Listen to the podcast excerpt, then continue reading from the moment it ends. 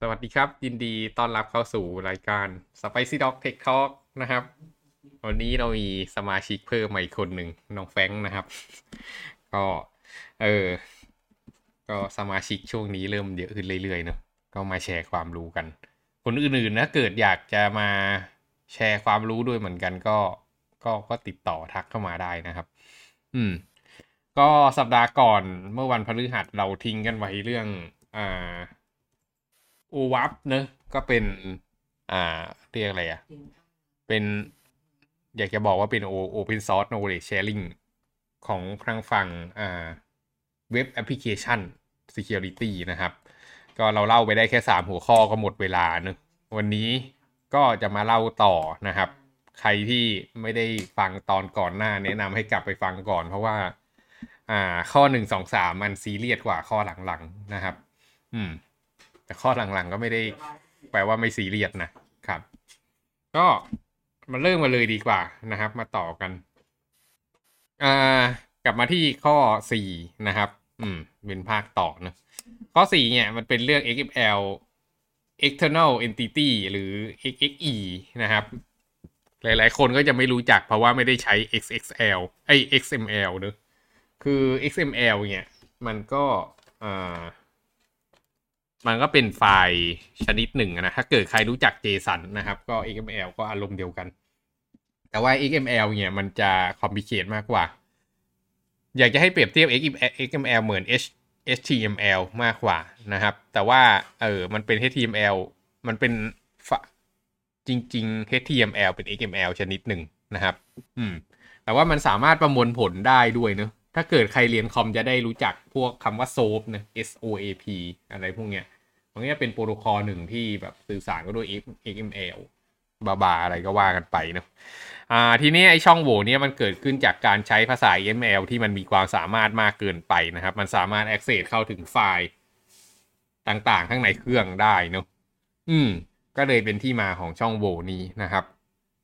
ก็หลักๆนะครับว่า จะรู้ได้ไงว่าโปรแกรมเราแม่งมีช่องโหว่หรือเปล่านะ ก็แน่นอนเลยนะครับ ถ้าเกิดโปรแกรมของเราใช้ XML ก็แปลว่ามีความเสี่ยงนะครับ ถ้าเกิดโปรแกรมเราไม่มี XML ก็คือจบช่องโหว่นี้คือไม่มีประเด็นแล้วอืม ทีเนี้ยเอ่อต่อมานะครับสิ่งที่เกิดขึ้นเนี่ยก็คืออ่าสมมติเว็บเรารับ XML นะครับ แล้วก็ user สามารถอัปโหลด XML ขึ้นมาได้ด้วยเนี่ย หรือไปโหลด XML จากซอสที่มันไม่น่าเชื่อถือเนี่ยแล้วมันทำการประมวลผลได้อยากจะมีปัญหา เดี๋ยวจะมาดูตัวอย่างกันในหน้าต่อไปนะครับ แล้วก็ประเภทโปรแกรมเนี่ย อย่างเช่นที่มันรับแบบเป็น SOAP-based web service นะครับจำไม่ได้แล้วมันย่อจากอะไรนะ SOAP เออเอาว่ามันเป็นโปรโตคอลอ่าเป็นประเภทหนึ่งในการสื่อสารคล้ายๆ API อะแต่มันอิสระมากกว่านะครับ อ่าก็อ่า มันก็จะมีความเสี่ยงเหมือนกันนะครับ และอีกอันที่ค่อนข้างน่ากลัวมากกว่าก็คือ SAML นะครับ อันเนี้ยส่วนใหญ่ก็จะยังใช้กันอยู่ SAML เป็นอ่าเป็น Single Sign On ชนิดหนึ่งเนอะ Single Sign On คือ SSO นะครับ คือเวลาที่เรามีระบบเนี่ย เราก็ไม่ได้อยากจะทำเรามีระบบอยู่ 5 ระบบเนี่ย เราก็อยากใช้ user login เดียวกันทั้ง 5 ระบบใช่ปะ วิธีการทำให้มันล็อกอินได้ก็เหมือนกันเราใส่ปุ่ม Google ลงไปในทั้ง5ระบบเนี่ยมันก็จะล็อกอินด้วย Google หมดนะครับ อืม ทีเนี้ยเออไอตรงเนี้ยเขาเรียกว่า Single Sign On นะครับ ให้รู้จักกันเอาไว้ แต่ทีเนี้ยอ่าปกติเวลาที่ใช้กันโปรโตคอลหนึ่งเนี่ยเขาก็จะใช้อ่า SAML ในการ Authenticate ตรงนี้นะครับ ก็เป็นโปรโตคอลมาตรฐานในการทำ Single Sign On แหละนะครับ แล้วมันก็เป็น XML นะครับ เพราะฉะนั้นก็มีความเสี่ยงเหมือนกันก็ต้องอัปเดตเวอร์ชันดีๆนะครับ แล้วก็เขาบอกว่าโซฟเวอร์ชันก่อน 1.2 อะไรนี่ก็มีช่องโหว่นะครับ ก็ช่างมันเราไม่ค่อยได้ใช้นะครับ อืม ทีเนี้ยเขาบอกว่า เออทำไมมันทับมันตัวอย่างการโจมตีมันเป็นยังไงนะครับ ตัวอย่างการโจมตีเนี่ย ก็เช่นอ่าไฟล์ XML เนี่ย มันก็เป็นมาตรฐานของมันอย่างนี้ใช่ป่ะแต่ปรากฏว่าลองสังเกต ตรงนี้ดิ entity เนี้ยเออมันมี XXE system แล้วก็แบบบอกให้มันไป access ไฟล์ etc password เนี้ย ซึ่งอยู่บนคนใช้ Linux ก็น่าจะคุ้นเคยกับไฟล์นี้อยู่แล้วเนอะเป็นไฟล์ที่มันชื่อ password แต่จริงๆมันเอาไว้เก็บข้อมูล user นะครับ แต่ถ้าเกิดเข้าถึงไฟล์เนี้ยก็จะทำให้มีปัญหาเรื่องอ่ารู้ว่ามันมี user อะไรอยู่ข้างในเครื่องบ้าง รู้ว่ามีกลุ่มอะไรบ้างนะครับ ก็มีความเสี่ยงเนอะแล้วก็ให้มัน พ่นออกมาทางทางทางทางทางไอทาง attribute อ่า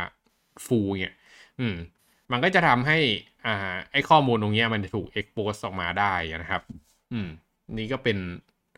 อ่าช่องโหว่แบบตรงไปตรงมาเลย เพราะว่าไอตัว XML parser อะเวลามันโปรเซสตรงเนี้ย แล้วมันก็จะมันจะ execute ตรงนี้เนาะกรณีที่สองเนี่ยเป็นกรณีของการไปอ่าอ่าน private network นะครับ สมมุติเราอยู่ มันมีเซิร์ฟเวอร์อยู่เนี่ย แล้วเราอยากจะเข้าไปถึงเน็ตเวิร์กข้างในนะแล้วเราเข้าไม่ได้ใช่ปะ่ะ เพราะเราอยู่วงข้างนอก ทีเนี้ยก็เลยเขียนไอ้ IP ตรงเนี้ยลงไปใน XML นะครับ พอไอ้ parser มันเอาไปทำปุ๊บเนี่ย มันก็จะพยายาม access เข้าหา IP เนี่ยอารมณ์เหมือนคำสั่ง curl อะ เออ แล้วมันก็จะ มันก็คือทำให้ไป execute code ข้างใน network ใน internal network ได้นะครับ ส่วนอันที่สามเนี่ยก็เป็นตัวอย่างของการโจมตี denial of service นะครับ ก็คือทำให้ตัวทำให้โปรแกรมมันล่มเนอะก็คือเขาไปให้ไปอ่านไฟล์ไฟล์หนึ่งที่อยู่ข้างใน slash dep อ่า dep อันนี้มันย่อจาก device นะของโฟลเดอร์ข้างใน Linux แล้วก็ slash random นะครับ มันจะเป็นอ่าพาที่มันแบบ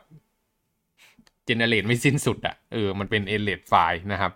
ก็พอ execute ตรงนี้ปุ๊บมันก็อ่านไม่จบสักทีโปรแกรมก็ดุ้งครับ เนี่ยแหละ ก็เป็นตัวอย่างของโจมตีการโจมตีทางฝั่ง XML นะครับ มีคำถามไหมไฟล์แรนดอมนี่มันเอาไว้ทำอะไรเนี่ย อืม ไม่ชัวร์เหมือนกัน ลองรันดูไหมอ่าอยากรู้ก็ต้องรันครับ เอากันสดๆอ่าแรนดอม ไม่มีว่ะ ดีไวไม่ใช่เหรอ เอ้ย เอ้ย มาว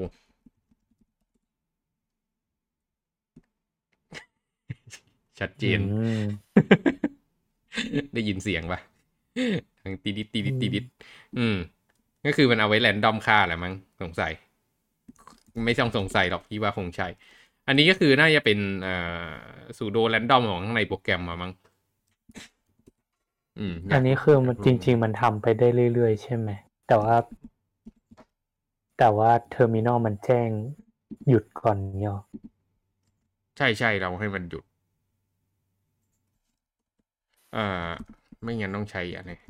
เทลขีด F ป่ะเทลขีด F สแลป F สแลปได้ปะวะ ไม่ได้เพราะมันไม่หยุดอืม นี่มีตั้งหลายแรนดอม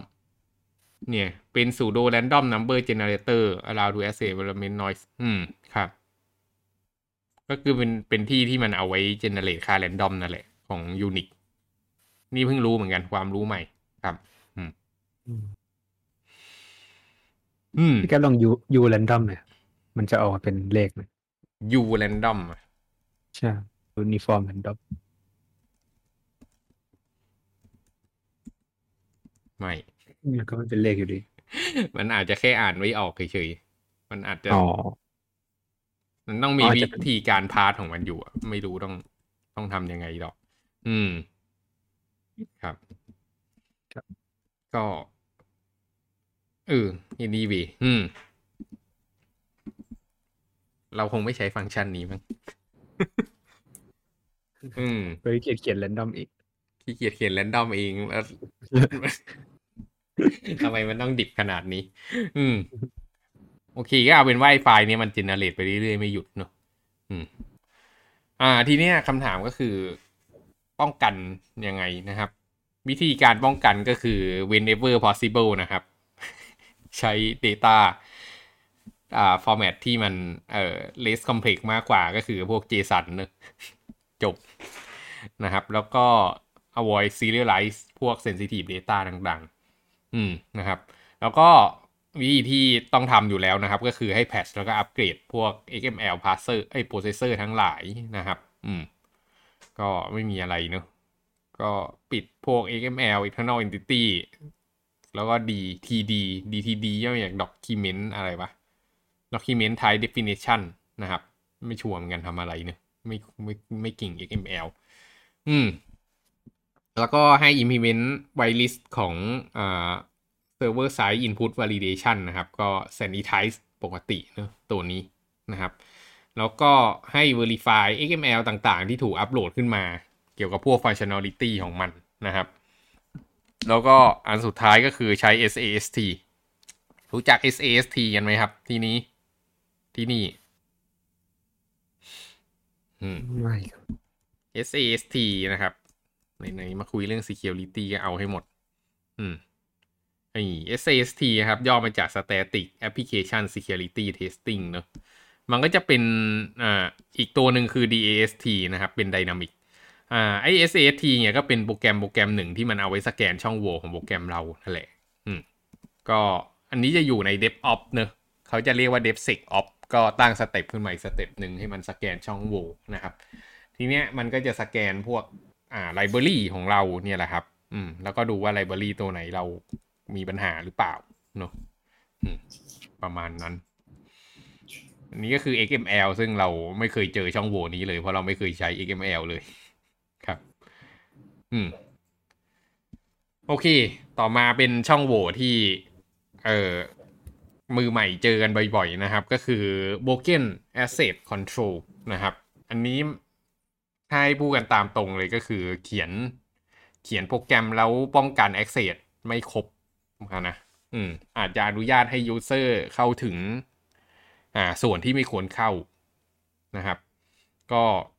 มือใหม่ก็โดนกันยับเยินนะ ตัวเนี้ยทุกคนที่ไป dev backend นะครับ เวลาที่ dev backend แล้วต้องมีพวกเรื่องอ่า permission ขึ้นมาเนี้ยพี่ก็จะกำชับเป็นพิเศษแล้วก็จับ code review กันตลอดนะครับ ว่าเฮ้ยแน่ใจหรือเปล่าว่าโปรแกรมอยู่แม่งเขียนเก็บทุกเคสวะเออ ก็เดี๋ยวมาดูตรงเนี้ยก็จะไม่ต้องเล่ากันแล้วแหละ คนที่อยู่ตรงเนี้ยว่าเออถ้าเกิดไปทำกันอีกทีจะต้องป้องกันอะไรบ้าง นี่เป็นเรื่องดีที่เรามาคุยกันนะครับ อืมเขาบอกว่าไอช่องโหว่ broken access control เนี่ยก็คืออนุญาตให้ user ที่อยู่ outside of their intent permission เนี่ยสามารถเข้าถึงอ่าส่วนที่เขาเข้าไม่ถึงได้นะครับ ตัวอย่างเช่นเราแบบ เราอะไรอะตัวอย่างเช่น user สามารถเข้าถึงบัญชีธนาคารของคนอื่นเนี้ยนั่นก็คือวิบัติเลยเนอะก็มันก็จะมีหลายทางนะครับที่ทะลุเข้าไปส่วนใหญ่จะทะลุไปทาง URL เนอะ อ่าเนี่ยถึงบอกว่าเฮ้ยเวลาจะทำ API อะไรต่างๆนะครับ ไม่ใช่ว่าเขียนเสร็จก็เสร็จเนอะมันต้องเช็คด้วยว่าไอ้ user คนนั้นนะมันมีสิทธิ์หรือเปล่านะครับ เดี๋ยวจะเล่าให้ฟังทีว่ามันจะเขาจะมีตัวอย่างอยู่นะครับ ที่ค่อนข้างดีมากเนอะแล้วก็ primary key เนี่ยเออสามารถถูก edit ได้นะครับ ก็ก็ต้องระวังเหมือนกัน อืมอ่าคือมันเป็นประมาณว่าสมมุติเรา ปกติโปรแกรมหน้าเว็บหน้าเว็บหนึ่งเนี่ยเราเวลาเราจะเซฟค่าอะไรบางอย่าง แล้วก็กดเซฟไปใช่ไหมแล้วบางทีมันจะมีการส่ง primary key กลับไปเพื่อบอกเราจะไปแก้ account ไหนอะแล้วปรากฏว่าเราแม่งอ่าไม่ได้ป้องกันตรงเนี้ยแล้วสุดท้าย user มันก็ยิง request ยิง CURL เอง แล้วมันก็ยิงได้เงี้ยอันนี้ก็คือนับเหมือนกันนะครับ อืม อีกอันที่โดนบ่อยนะครับ ก็คือเรื่องการ elaboration of privilege นะครับ ก็คือการทำให้ user อะมันอ่ามันเติบโตเป็นเป็นอะไรอะเป็นโลที่มันใหญ่ขึ้นได้นะครับ โดยไม่ได้ป้องกันเนอะ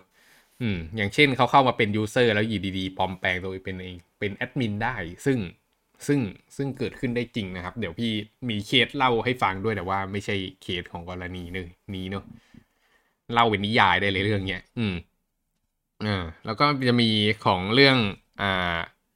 manipulation ของ JSON Web Token นะครับ อย่างเช่น เอา Web Token เอาเอา JWT ชาวบ้านมาใช้อะไรพวกเนี้ย อืม แล้วก็ขาดการ validate ของอ่า JWT นะ JWT คือ format อย่างหนึ่งนะครับ ไม่แน่ใจรู้จักกันไหมแต่เราเคยเล่ากันไปแล้วเนอะ JWT นะเป็น format อย่างหนึ่งที่เอาเอามาใช้เป็น Web Token ในตอนหลังนะครับ ข้อดีของมันเนี่ย หน้าตาก็เป็นประมาณนี้นะ ข้อดีของมันเนี่ยก็คือมันสามารถส่งแล้วมันก็ใช้งานได้เลย โดยที่ไม่จำเป็นต้องยิงกลับมาเช็คที่เซิร์ฟเวอร์อีกครั้งนะครับ ก็ทำให้ implement ง่ายกว่า แล้วมันก็มีใช้เทคนิคดิจิตอล signature เนอะก็ทำให้ validate ได้ว่าโทเค็นอันนี้มันอยู่มัน valid หรือเปล่านะครับ มันก็จะมีพวกวันหมดอายุอะไรของมันอยู่เนอะก็ถ้าเกิดไป implement แล้วไม่เช็คให้ดีเนี่ยก็มีปัญหาเหมือนกันนะครับ แล้วก็ COS นะครับ ปัญหาทั่วไปมาก COS misconfiguration เนอะดัน allow อ่า API access จากทุกทุกที่นะครับ ก็มีปัญหาเหมือนกัน แล้วก็อ่า force browsing to authenticate web bit authenticate user private อืม ครับ ก็บางทีอ่า implement โปรแกรมนะครับ เราพลาดที่จะ implement อ่า permission เข้าไปใน post เข้าไปใน put เข้าไป delete เนี่ย ก็มีปัญหาเหมือนกันนะครับ อืม อันเนี้ยเป็นตัวอย่างที่ดีมากเลย อืม developer หลาย ๆ คนเนี่ย develop โปรแกรมขึ้นมานะครับ แล้วก็คาดหวังว่า user อะจะใช้โปรแกรมตาม UI ที่เราสร้างให้นะครับ ซึ่งพี่จะบอกว่านั่นนั่นเป็นความคาดหวังที่ โลกสวยมากเลย เพราะว่าสุดท้ายแล้วนะครับ คนที่ยิง request ขึ้นมาเนี่ย มันก็คือโปรแกรมที่มันยิง request ขึ้นมา โปรแกรมที่เรียกว่าเว็บเบราว์เซอร์เนะทีเนี้ย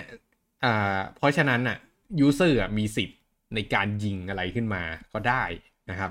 อืม แล้ว backend ต้อง handle ให้ได้ ตัวอย่างเช่นหน้าบ้านเราเนี่ย บอกว่า user ให้กรอก text field ได้แค่สิบตัวเท่านั้นนะครับ แล้วก็คาดหวังว่า user มันจะกรอก text field สิบตัวเท่านั้นเนอะปรากฏว่า user มันยิง CURL เข้ามาเองนะครับ ยิงเทคมาเป็นพันเป็นหมื่นตัวแล้วหลังบ้านไม่ได้เช็ค มันก็เก็บไปตามนั้นนะ Data Database ก็ระเบิด Database ก็ระเบิดไป เออ ก็ เพราะฉะนั้นน่ะเวลาเขียนโปรแกรมนะครับ ให้กันที่หลังบ้านเป็นหลัก แล้วค่อยไปกันที่หน้าบ้านนะครับ หลังบ้านต้องสีเขียวก่อนแล้วหน้าบ้านน่ะมันเป็นแค่ UI UX นะครับ แค่เพิ่มประสบการณ์ดีๆ ให้ user เท่านั้นเอง ให้คิดอย่างนี้ไว้ตลอดนะครับ แล้วเวลาจะโจมตีอย่าโจมตีผ่านทาง UI นะครับ โจมตีผ่านทาง CURL ที่ UI มันยิงเข้ามา อืม โอเค ตัวอย่างของการโจมตีนะครับ ก็ตัวอย่างเช่นเรามี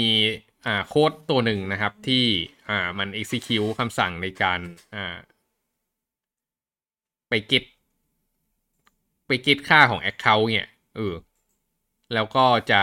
execute query แล้วก็ได้ค่าได้ได้ข้อมูลใน account user account นั้นออกมานะครับ จะสังเกตว่า account ตรงนี้มันเป็น string หนึ่งตัวเนอะ เพราะฉะนั้นน่ะ ถ้าเกิด string ตรงเนี้ยมันเป็นสิ่งที่ pass มาทาง query string นะครับ ก็คือมาทาง URL ใช่ไหม แล้วมันดันใส่ว่าสมมุติ Account พี่ พี่ชื่อแก ๊ปเนี้ย แล้วก็ใส่คำว่าแก p ลงไปตรงเนี้ยมันก็จะคิวลี่แก p ขึ้นมาเนอะแต่ปรากฏว่าถ้าเกิด User มันไปเปลี่ยน URL ข้างบนน่ะเออ มันก็จะเปลี่ยนเป็นอะไรเลยก็ได้ใช่ปะเพราะว่าไม่เอา URL user มาให้ใช้นะครับ มันก็จะแทนค่า not my account เนี่ย มันก็จะมีปัญหาขึ้นมาแหละเนอะมันก็จะ access account ใครก็ได้ วิธีการ implement ที่ถูกต้องเนี่ยก็คือเราต้อง ถ้าเกิดเราไม่ต้องการให้ user access account อื่น ๆ ได้เนี่ย มีอยู่ 2 ทางนะครับ ทางที่ 1 เนี่ยก็คือไม่ต้องใส่พารามิเตอร์ตรงนี้ไปเลย ก็คือให้ get ออกมานะครับ ว่าไอ้ session ที่มันล็อกอินอยู่ปัจจุบันเนี่ยเป็น user ID อะไรนะครับ แล้วก็ใช้ตามนั้นเลย กับอีกทางหนึ่งนะครับ ก็คืออ่า ให้เช็ค permission ก่อนว่า ตกลงไอ้คนเนี้ยมีสิทธิ์ในการเข้าถึง account คนอื่นไหม ถ้าเกิดไม่มีสิทธิ์ในการเข้าถึง account คนอื่นเนี่ย แล้วเห็นว่าเข้า account อื่นก็ return HTTP 403 อะไรก็ว่าไปนะครับ อืม 403 แล้ววะ น่าจะใช่ permission deny เนอะครับ โอเค เฮ้ยหรือ 503 anyway ลืมเบนบ็อกวันนี้อ่านะครับ ต่อมาเนอะก็อ่า attacker นะครับ ก็พยายามจะเข้าถึงแอดมินนะครับ โดยการแก้ URL อันนี้ก็สามารถทำได้เหมือนกันนะครับ ถ้าเกิดระบบไม่ได้กันไว้ เพราะฉะนั้นเนี่ยทุกๆผาดนะครับ จะต้องมีการกันเอาไว้อย่างดีนะครับ ว่ามันให้ user ที่ถูกต้องเข้าถึงได้เท่านั้นนะครับ เทคนิคในการจัดการตรงนี้ให้ ให้ดีนะครับ ก็คือการใช้ middleware เนอะ middleware จะช่วยกันตรงนี้ได้มาก คือปกติเวลาเราเขียนโปรแกรมเนี่ยเราก็เขียนเป็นเราเราเราเราไป แล้วก็เขียน if ป้องกัน permission อะไรไปใช่ปะแต่ถ้าเกิดเราใช้ middleware เนี่ยเราบอกว่าถ้าเข้าเล้านี้ให้ไปใช้ middleware นี้เสมอไอ้โค้ดใน middleware เนี่ยมันจะถูกรันตลอด แล้วก็ใช้ middleware ในการเช็ค permission นะครับ อันนี้ก็จะช่วยป้องกันเรื่อง permission ได้แบบได้ได้ได้ดี ไม่ได้บอกว่าทั้งหมดนะ แต่ว่าแต่ว่าดีกว่านะครับ อืม โอเค มีคำถามกับการโจมตีตัวนี้ไหมครับ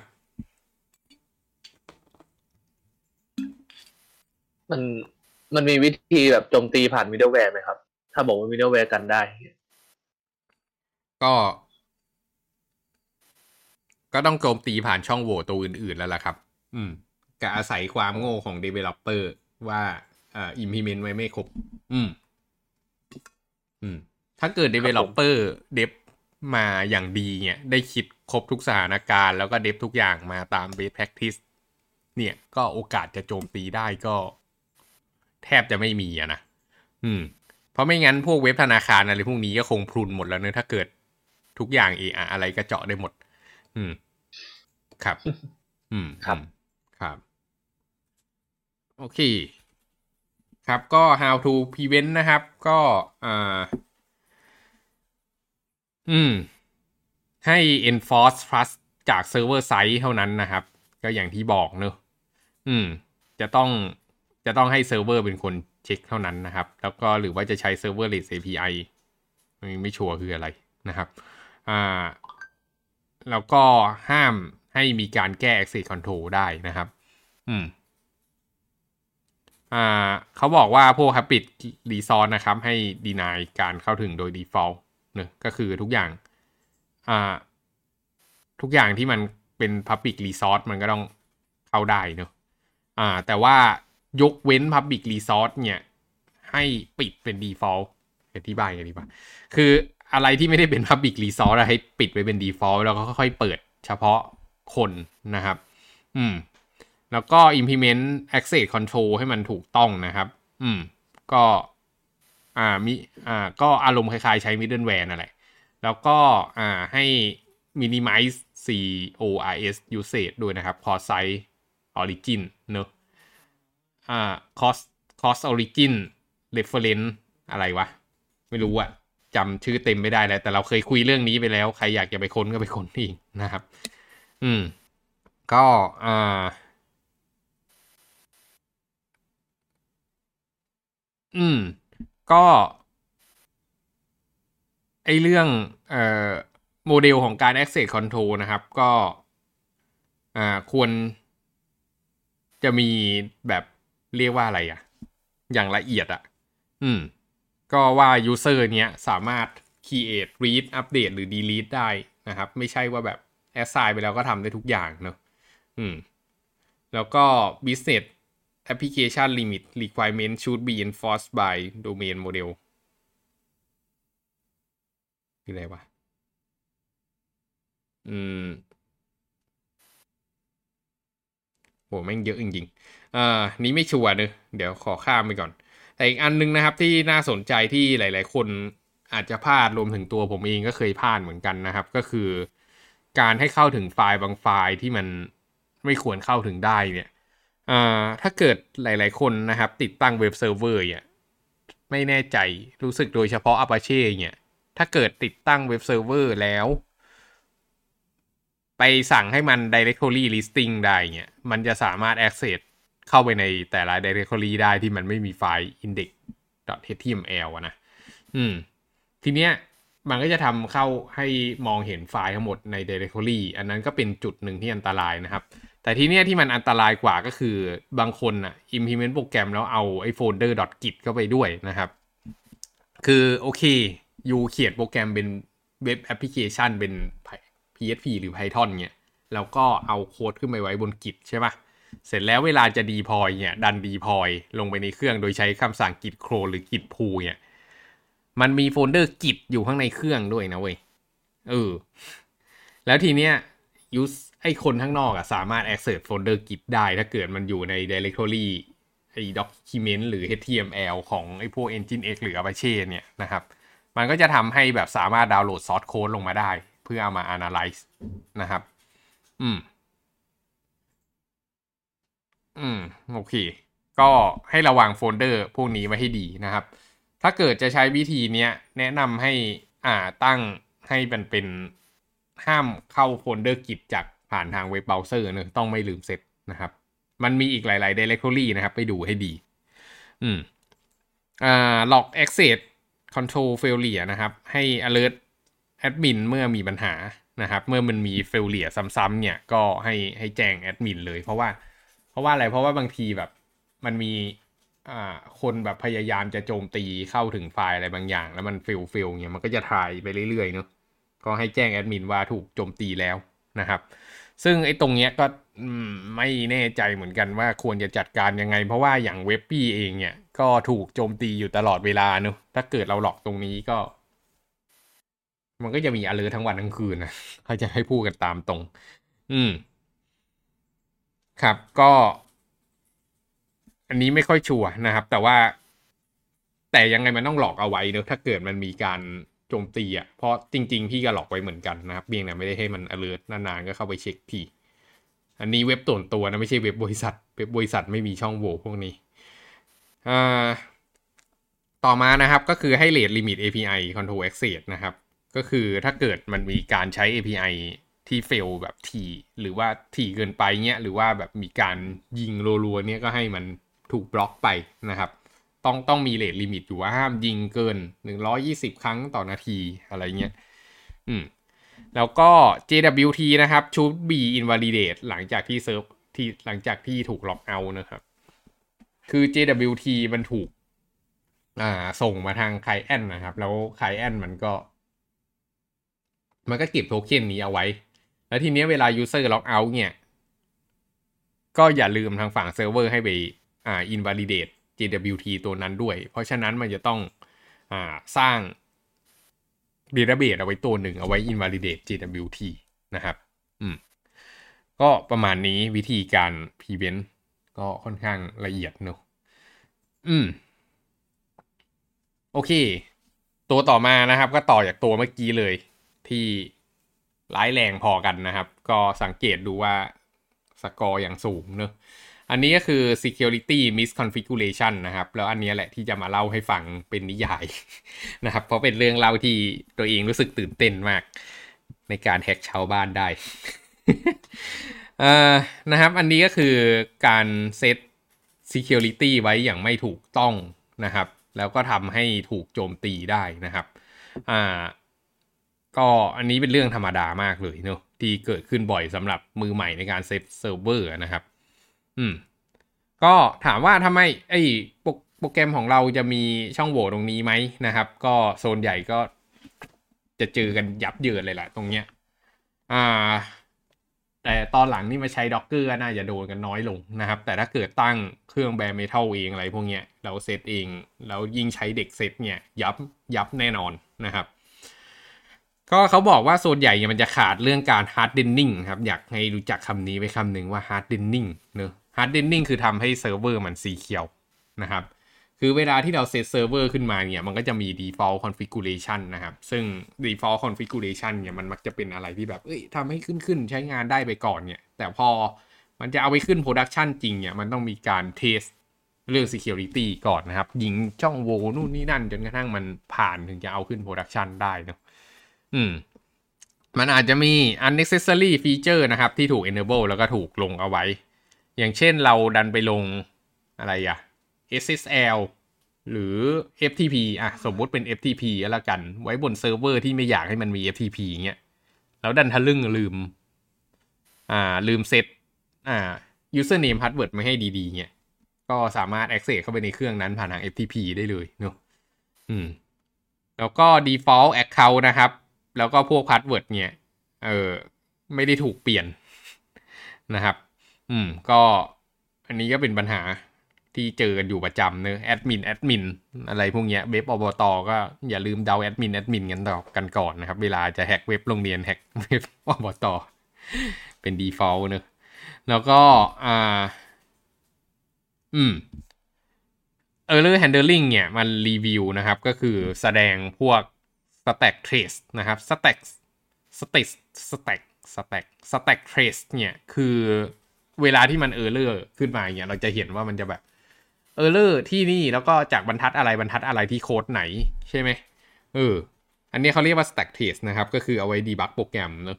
ทีเนี้ยถ้าเกิดมันพ่นออกมาเนี่ยมันจะทำให้เราสามารถพอเดาได้นะครับ ว่าโปรแกรมมันมีไฟล์อยู่ที่ path อะไรบ้างนะครับ ซึ่งก็เป็นเรื่องที่ซีเรียสเหมือนกันเนอะ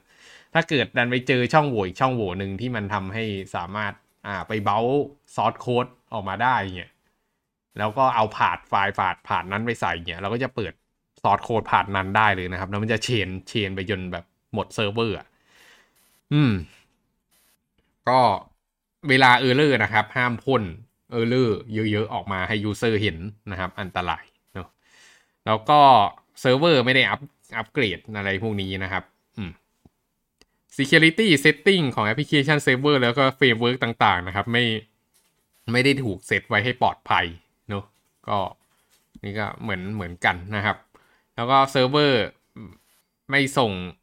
อ่า security header แล้วก็ directive they are not set to secure value อะอืมนี่ไม่ชัวร์เอ่อ does not send security header or directive or they are not set to secure value ฝั่งต้นนี่ไม่แน่ใจเนะแต่ฝั่งท้ายเนี่ยอันนี้เคยเจอจริงนะครับก็คืออ่าบางทีเซิร์ฟเวอร์เนี่ยมันมันจะมีตัวแปรบางตัวแปรนะครับ ที่มันต้องเก็บไว้อย่างปลอดภัย อย่างเช่นพวก secret ที่เอาไว้ใช้ในการ เข้ารหัส pass อ่าเข้ารหัสของ password หรือ sensitive information ต่าง ๆ นะครับ แล้วปรากฏว่า somehow some way เนอะอ่า ถูกเซตไว้ในตัวแปร env หรือไฟล์อะไรบางอย่างที่มันสามารถเข้า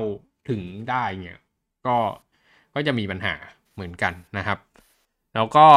software is out อ่า is out of date นะครับแล้วหรือว่ามีช่องโหว่อันนี้ก็เป็นเรื่องปกติมากที่เกิดกันประจำนะครับ อืม นี้ก็เป็นเป็นช่องโหว่ที่อันตรายมากเลยแหละ อันเนี้ย security misconfiguration ก็มักจะพลาดกันตรงนี้กันนะครับ อืม ก็ตัวอย่างการโจมตีนะครับ ก็เขาบอกว่ามีเซิร์ฟเวอร์หนึ่งที่เป็น simple application นะครับ แต่ว่าไม่ได้ลบออกจาก production server the simple application อ่า ไอแล้วไอโปรแกรมนี้ก็มีช่องโหว่นะครับ แล้วก็ถูก implement ไปบนเซิร์ฟเวอร์เดียวกัน ก็เลยทำให้มีปัญหานะครับ อืม directory listing is not disable อันนี้ก็คือที่พี่เล่าให้ฟังไปนะครับ ก็คือเข้าไปถึง directory แล้วมันก็ list ไฟล์ต่างๆออกมานะครับ อืม แล้วก็ server อ่า the application server configuration allow to deny error message เออ อันนี้ก็คือเรื่อง อ่า error message มันพ่นออกมาให้ user เห็นนะครับ ก็ทำให้พวก sensitive information เนี่ยถูกรั่วไหลออกมานะครับ แล้วก็ cloud server provider provide default อ่า sharing permission อืม นะครับ ก็ อืมทำให้ cloud storage เนี่ย สามารถถูก access ได้หมดนะครับ อันนี้ก็เป็นปัญหาที่เคยเกิดขึ้นอยู่ประจำในช่วงหลังๆ นี้เหมือนกันนะครับ ก็คือเอ่อเรื่องบัคเก็ตของพวก cloud storage ต่าง ๆ เนี่ย มันถูกเซตไว้เป็น Public เนอะแล้วก็ทำให้ข้อมูลรั่วไหลออกมา นะครับ อันนี้รั่วรั่วกันอยู่ประจำรั่วกันอยู่ตลอด ไม่เข้าใจว่าทำไมถึงทุกวันนี้มันก็ยังรั่วกันอยู่ทั้งทที่มีข่าวกันมากมายนะครับ อืม แล้วก็วิธีการ prevent นะครับ ก็ อ่า ให้ทำ hardening process เนอะก็มันก็จะมีวิธีการในการทำ hardening อยู่นะครับ ก็ให้อ่ามีการพวกล็อกดาวน์ระบบนะครับ เออ คือหลังจากที่มันดีพอยไปแล้วเนี่ยก็คือห้ามมีใครไปทำอะไร ให้มันมีปัญหานะครับ อืม แล้วก็อ่าเขาบอกว่า production environment development QA แล้วก็ production environment เนี่ย ควรจะถูก config ให้เหมือนกันนะครับ โดยทำให้ credential แต่ต่างกันที่ credential เท่านั้นเนอะก็จะทำให้เอ่อมัน minimize เรื่อง การเซตไอเรื่อง secure element เนี่ยไปโดยอัตโนมัตินะครับ แล้วก็อ่าอืมให้ลบ feature ที่ไม่จำเป็นออกไปนะครับ เพราะ feature ที่ไม่จำเป็นเนี่ยก็อาจจะทำให้มีช่องโหว่อะไรขึ้นมาได้นะครับ อืมแล้วก็ให้มีการอ่า review update configuration ต่างๆ อยู่เรื่อยๆ นะครับอ่า segmented application อืม อืมอันนี้ก็คือบอกว่า เออเขาบอกว่าโปรแกรมที่มันแยกเป็นชิ้นๆเนี่ยก็จะควรควรจะถูกเซตอ่าไอ้พวกอ่า access control list อะก็คือวิธีการเข้าถึง resource แต่ละอันเนี่ยอย่างถูกต้องเนอะอืมอ่า sending secure directive to client อันนี้ยังไม่ชัวร์เริ่มจะอยากรู้ว่ามันคืออะไรแล้วล่ะ เออไว้ ขอดูหน่อย อืม security miscon o web o o web top 10 นี่ข้อที่หกขออนุญาตดูนิดหนึ่ง เริ่มจะสงสัยว่าตกลงไอ้นี่มันคืออะไรกันเนี่ย security header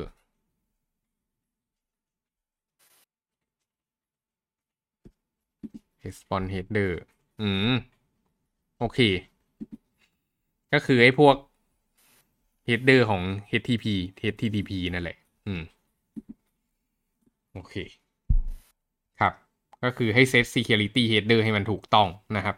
แล้วก็ automate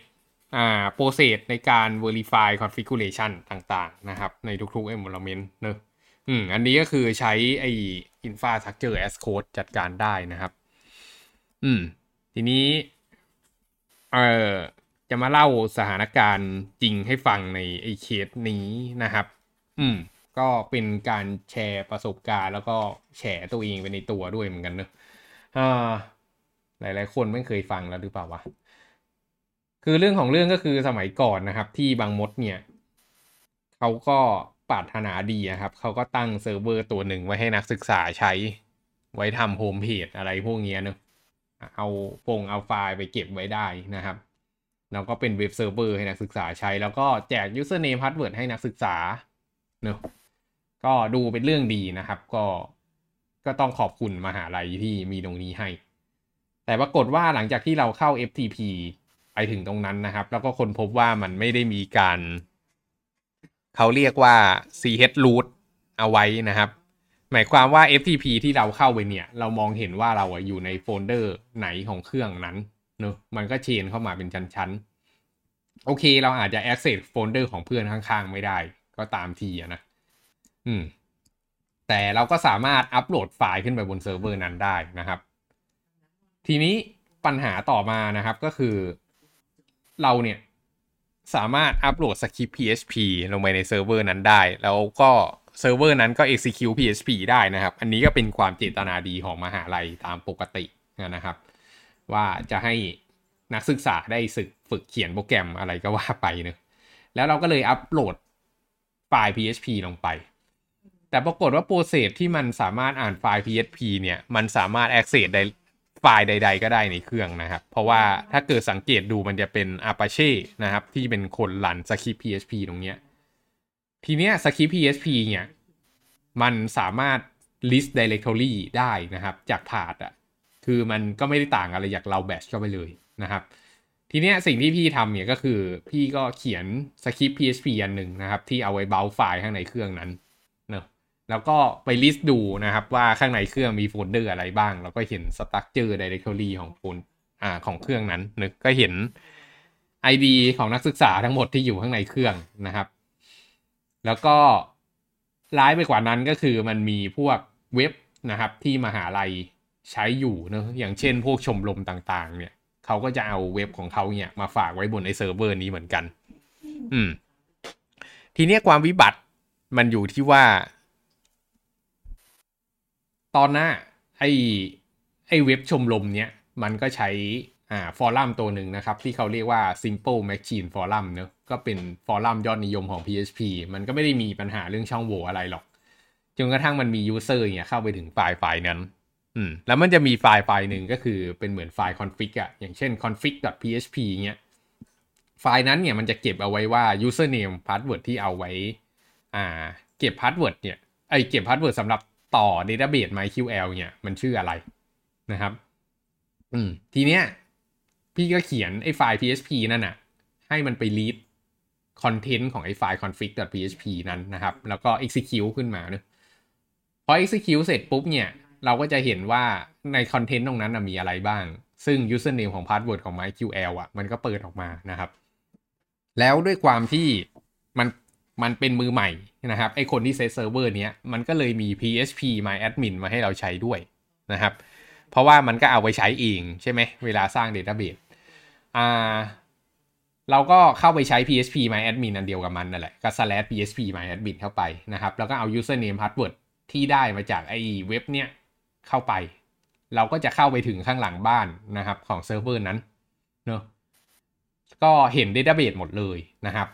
แล้วเราก็จะมองเห็นนะครับว่ามี user อะไรบ้างอยู่เนอะเราก็จะเห็น password นะครับที่มันถูก hash อยู่ ซึ่งเราก็ไม่ได้สนใจอะไร ทีเนี้ยเราอยากจะ hijack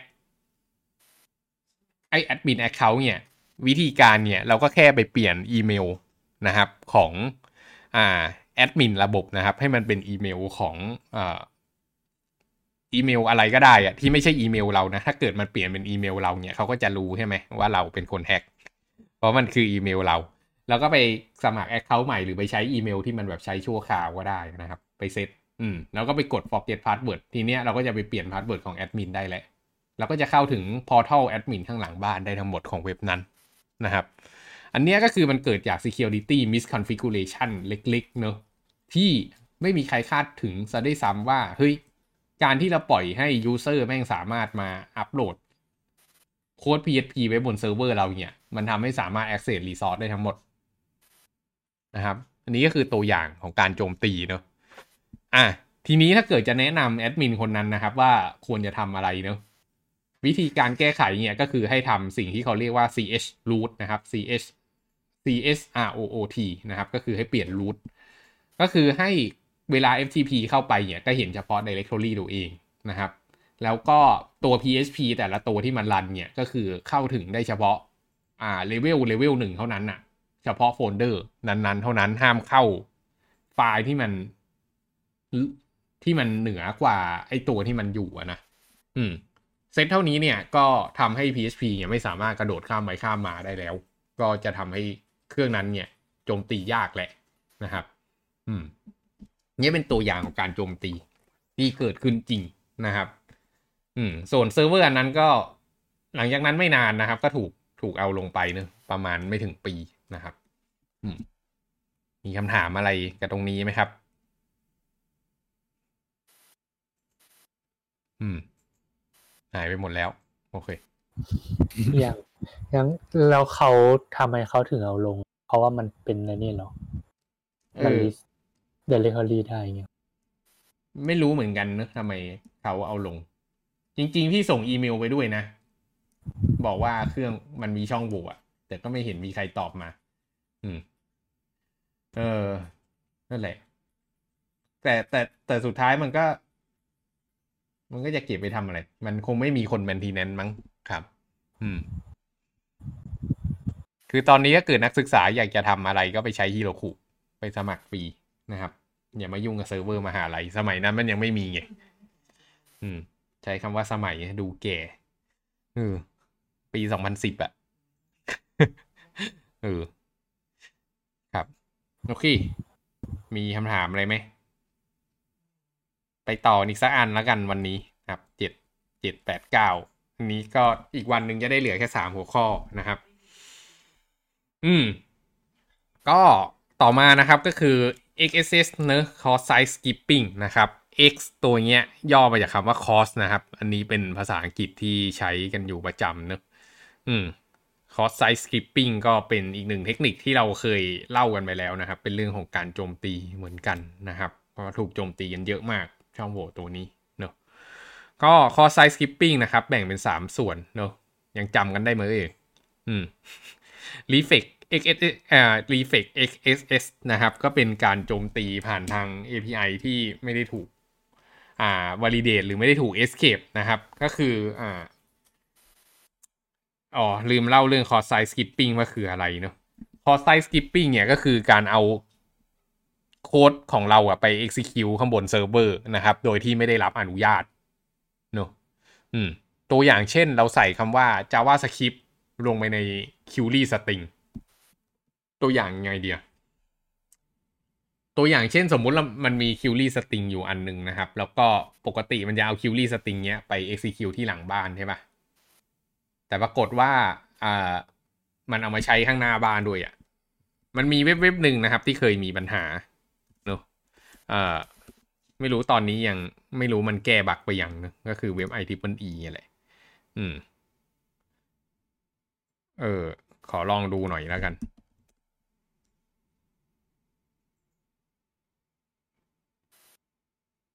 อืม สังเกตดูนะครับว่ามันจะมีคำว่า test ตรงนี้เนาะแล้วก็ text ตรงเนี้ยมันจะตรงกันตลอดนะครับ ก็คือมันเอาไว้ตรงเนี้ยมาลงเนาะตัวอย่างเช่น สมมุติว่าเราเขียนว่า script นะครับ แล้วก็ alert อันนี้เขาน่าจะแก้ไปแล้วนะ อย่าได้อย่าได้ตกใจ อืม เนี่ยเกิดเราเขียนอย่างนี้ลงไปปุ๊บเนี่ย นั่นไงไม่ลืมใส่ไอ้นี่ปิกานั่นเอ้ยไม่ใช่ ท่าทางจะไม่ค่อยดีเท่าไหร่แล้วล่ะอืม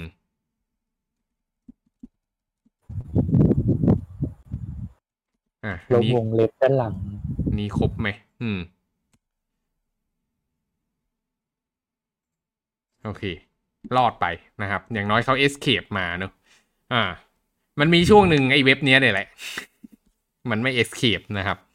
เออ แล้วก็เราสามารถพิมพ์ query string ตรงนี้ได้ อืม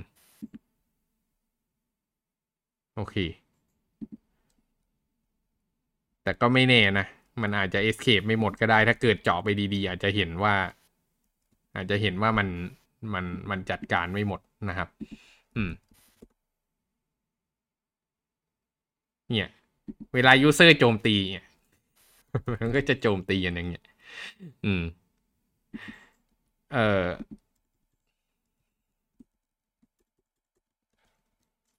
ชักจะสนุกแล้วสิ เดี๋ยวต้องไปเล่นต่อ อืม ก็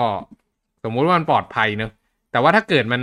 มันไม่ได้มีการบล็อกตรงนี้ไว้เนี่ยไอ้คำสั่งสคริปต์ที่พี่เขียนไปเนี่ยมันจะโผล่ตรงนี้ใช่ไหมครับ แล้วเว็บเบราว์เซอร์มันก็จะ execute เว้ยแล้วมันก็จะได้ไอ้คำสั่ง alert ตรงเนี้ย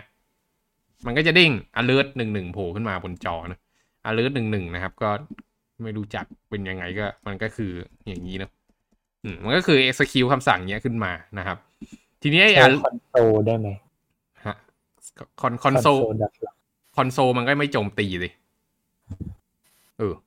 ใช้จริง ๆ มันก็ไม่ละให้มันไปยิงตัวแปรอื่นมาอย่างเงี้ยจริง ๆ มันก็ใช้อะไรก็ได้อะนะอืม ใช่จริง ๆ มันใช้อะไรก็ได้ นั่นแหละนั่นแหละคือสิ่งที่เมล นั่นแหละคือประเด็นเลยเมล คือมันไป access ตัวแปรอะไรก็ได้ อืม ทีเนี้ยวิธีการโจมตีเนี่ย เวลาเขาจะทำ cross site skipping เนี่ย เวลานั้นมันก็จะมี URL อย่างนี้ใช่ไหมครับ แล้วสมมุติเราจะทำลายล้างเนี่ย เราก็เข้าเว็บ bit.ly เนอะนี่นี่เรามาชี้โพงให้กระลอกไหมเนี่ยเออ แล้วพอ create เนี้ยมันก็จะได้ URL สั้นๆเนอะเนอะแล้วก็แบบ UR lucky เงี้ยเนี่ยแล้วก็ copy URL เงี้ยไปแจกให้เพื่อนนะ พอเพื่อนมันเปิดเนี้ยปุ๊บแม่งก็โดน execute cross site script เลยเนอะเออ แล้วถ้าเกิดไอ้โค้ดเนี้ยมันไม่ได้เป็นอย่างเงี้ย แล้วมันเป็นแบบสคริปที่มันมันแบบไปไปไปเฟชข้อมูลอะไปเฟชจาว่าสคริปอะไรอีกที่หนึ่งนะครับ อืม แล้วก็ execute ต่ออะแล้วมันก็บอกว่าให้ไปดึงคุกกี้ของไอ้คนนี้ออกมาแล้ว ส่งไปที่เซิร์ฟเวอร์ปลายทาง อันนี้ก็จบจบเหตุเลยนะครับ อันนี้คือ reflect reflect cross site skipping เนอะอืม อันนี้ก็คือเอาไว้ทำฟิชชิงอย่างหนึ่งได้ใช่ไหม อันนี้ go beyond fishing ใช่เป็น fishing แหละ แต่เป็นแต่เหนือกว่า fishing เพราะว่า fishing เนี่ยมันเว็บไซต์ต้นทางมันอาจจะไม่มีช่องโหว่ใช่ป่ะครับ แต่มันเป็นการสร้างเว็บหลอกออกมา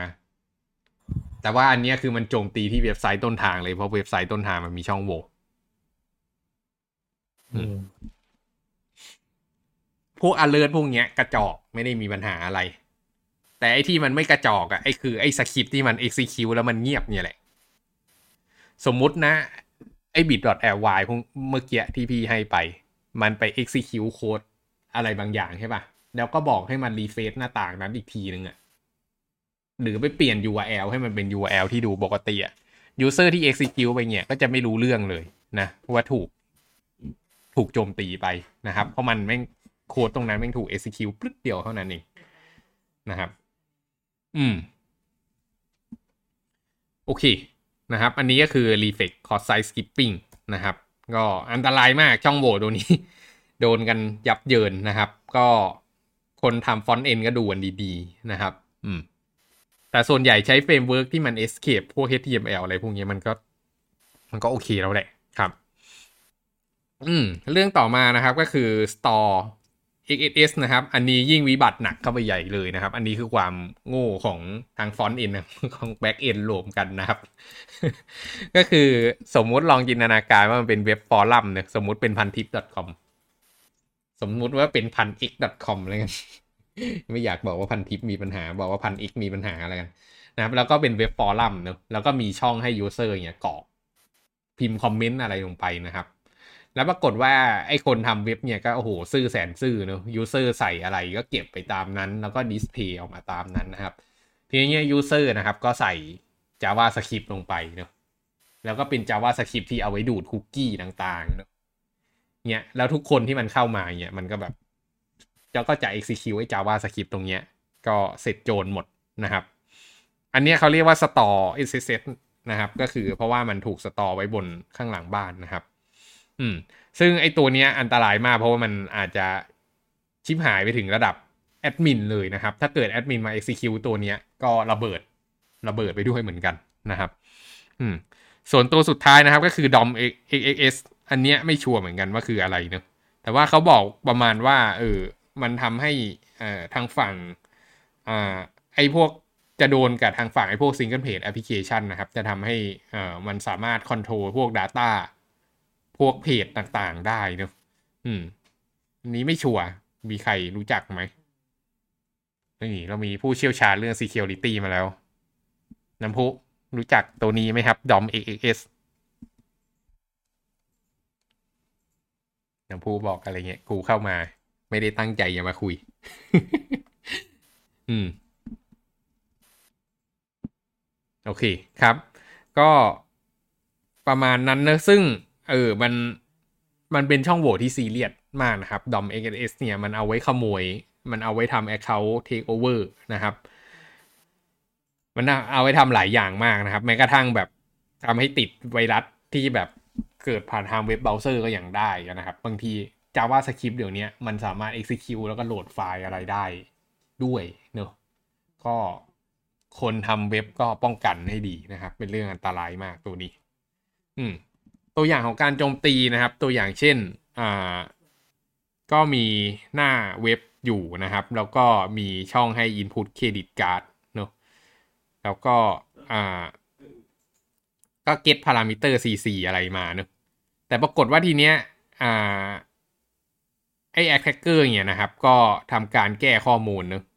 ให้บอกเขียนสคริปต์ลงไปนะครับว่า location ไอ้ document location เนี่ยก็คือให้ redirect นะครับ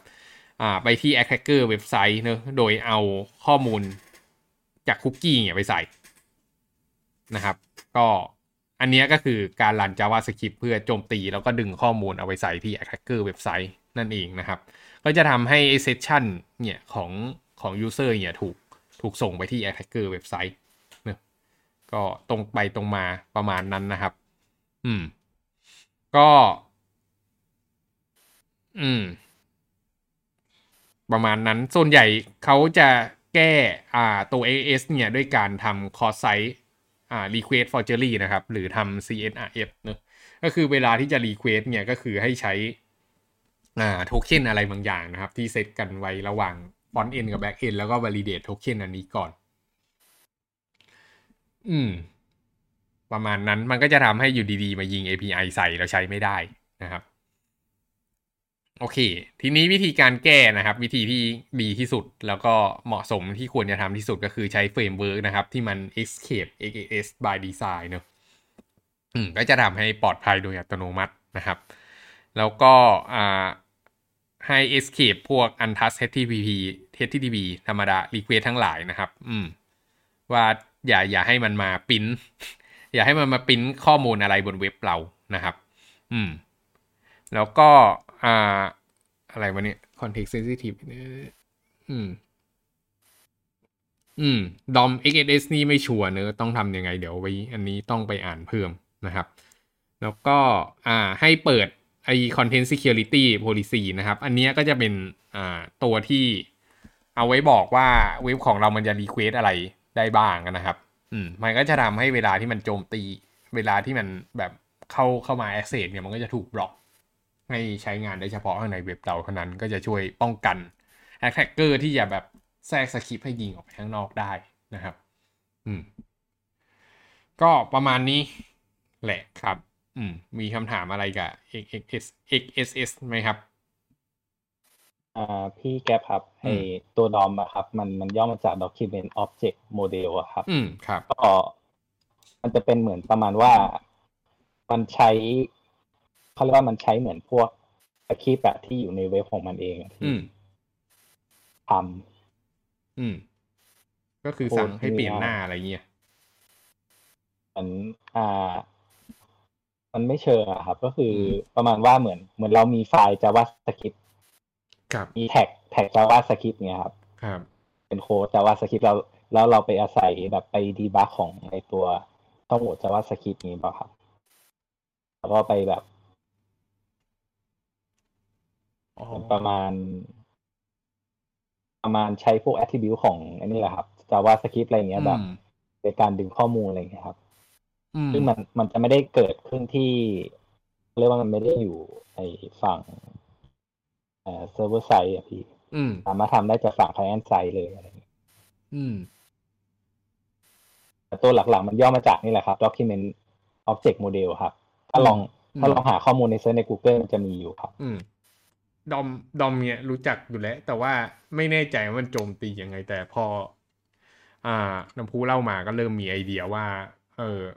บางอย่างบางอย่างเวลาเราเขียนเว็บลงไปเนี่ย โดยเฉพาะเวลาใช้พวก framework สมัยใหม่เนอะเราสามารถกำหนดแท็ก HTML ของเราเองได้ แล้วมันก็ใส่ attribute อะไรลงไปก็ได้อะนะ อืมครับทีเนี้ยเราสามารถใช้ไอ้พวก tag ตรงนั้นในการโจมตีได้เหมือนกัน ถ้าเกิด tag ตรงนั้นนะมันสามารถ access อะไรบางอย่างได้ อย่างเช่น มันอาจจะมี field field หนึ่งอะนะ สมมุติเราตั้ง field ชื่อว่า fetch กันแล้วกัน แล้วมันจะทำ iframe ขึ้นมาเนี่ย อืม แทนที่เราจะโจมตีผ่านทาง JavaScript เนี่ย ก็คือเราก็ใช้ไอตัว fetch ตรงเนี้ยในการโจมตีได้เหมือนกันก็ให้มัน fetch URL ปลายทางที่เราต้องการอะไรเงี้ย อืม น่าจะประมาณนั้น เดา มันมันจะมีแบบว่าที่ที่เวลาเรา คลิกหัวข้อแล้วมันจะกดกระโดดอะแล้วมันก็จะมีแฮชแท็กอะอืมอืมเออ แล้วมันแล้วมันมันเหมือนไปแก้ตรงนั้นได้ว่าให้แบบพอคลิกแล้วรันสคริปต์ตรงนั้นอะไรเงี้ยอืม แต่ไอ้ตรงนั้นมันอืมต้องแก้ได้อยู่แล้วนี่ตรง URL เราไม่สามารถควบคุม user ได้ ใช่ แต่ว่าไม่อันนี้ไม่รู้เหมือนกัน แต่ที่อ่านมาคือมันจะอืมเป็นประมาณนั้น คือแบบพวกที่ฝัง ฝังอะไรบางอย่างเข้าไปในแท็กตัวที่เป็นแฮชแท็กอะเวลาเราคลิกแล้วมันจะมีแฮชแท็กต่อที่ URL ใช่ปะใช่ใช่อืมของพวกหน้าบ้านจะใช้แฮชแท็กอืมโอ้แล้วมันก็เอาแฮชแท็กไปประมวลผลต่อก็ได้นี่หว่าใช่ปะใช่ มันจะคล้ายๆพารามิเตอร์ คือแบบใส่เท่ากับต่อได้อะอืมอืมแต่ว่าไม่รู้ว่ามันทำยังไงอะนะ แต่ว่าจากที่อ่านมามันจะเป็นประมาณนั้น อืม ใช่ ลองจินตนาการว่าถ้าเกิดเว็บเรามันมีช่องช่องหนึ่งที่มันแบบไปดึงแฮชแท็กมาดิสเพย์แล้วเราก็เปลี่ยนแฮชแท็กนั้นให้เป็นดอมหรือเป็นอะไร หรือเป็นสคริปอะไรมันก็ execute ได้เหมือนกัน อืม ครับ ก็เดี๋ยวนี้ก็ก็น่าจะประมาณประมาณนั้นแหละ น่าจะหลบ หลุดหลุดไปไม่ได้ไกลแต่ว่าเดี๋ยวขอไปเช็คให้ดีๆอีกทีหนึ่งเหมือนกันครับ แต่ว่าแต่ว่าเคสคอร์ไซคลิปครับ ในอืมคือยุคหลังๆ ยุคหลังๆครับ มันจะมีพวก security policy ของบนเว็บเบราว์เซอร์อะครับ มัน control อยู่แล้วมันเลยจะเขาเรียกว่าถ้าจริงๆอะเขาเรียกว่าเรื่อง risk อะครับอืมมันมันระดับมันไอ severity อะมันจะลดลงแล้วครับ อืมอืมถึงขั้น low เลยก็ว่าได้ ครับ อืมอืม คือถ้าในกรณีอย่างเช่นอะอย่างพวก bug bounty ของ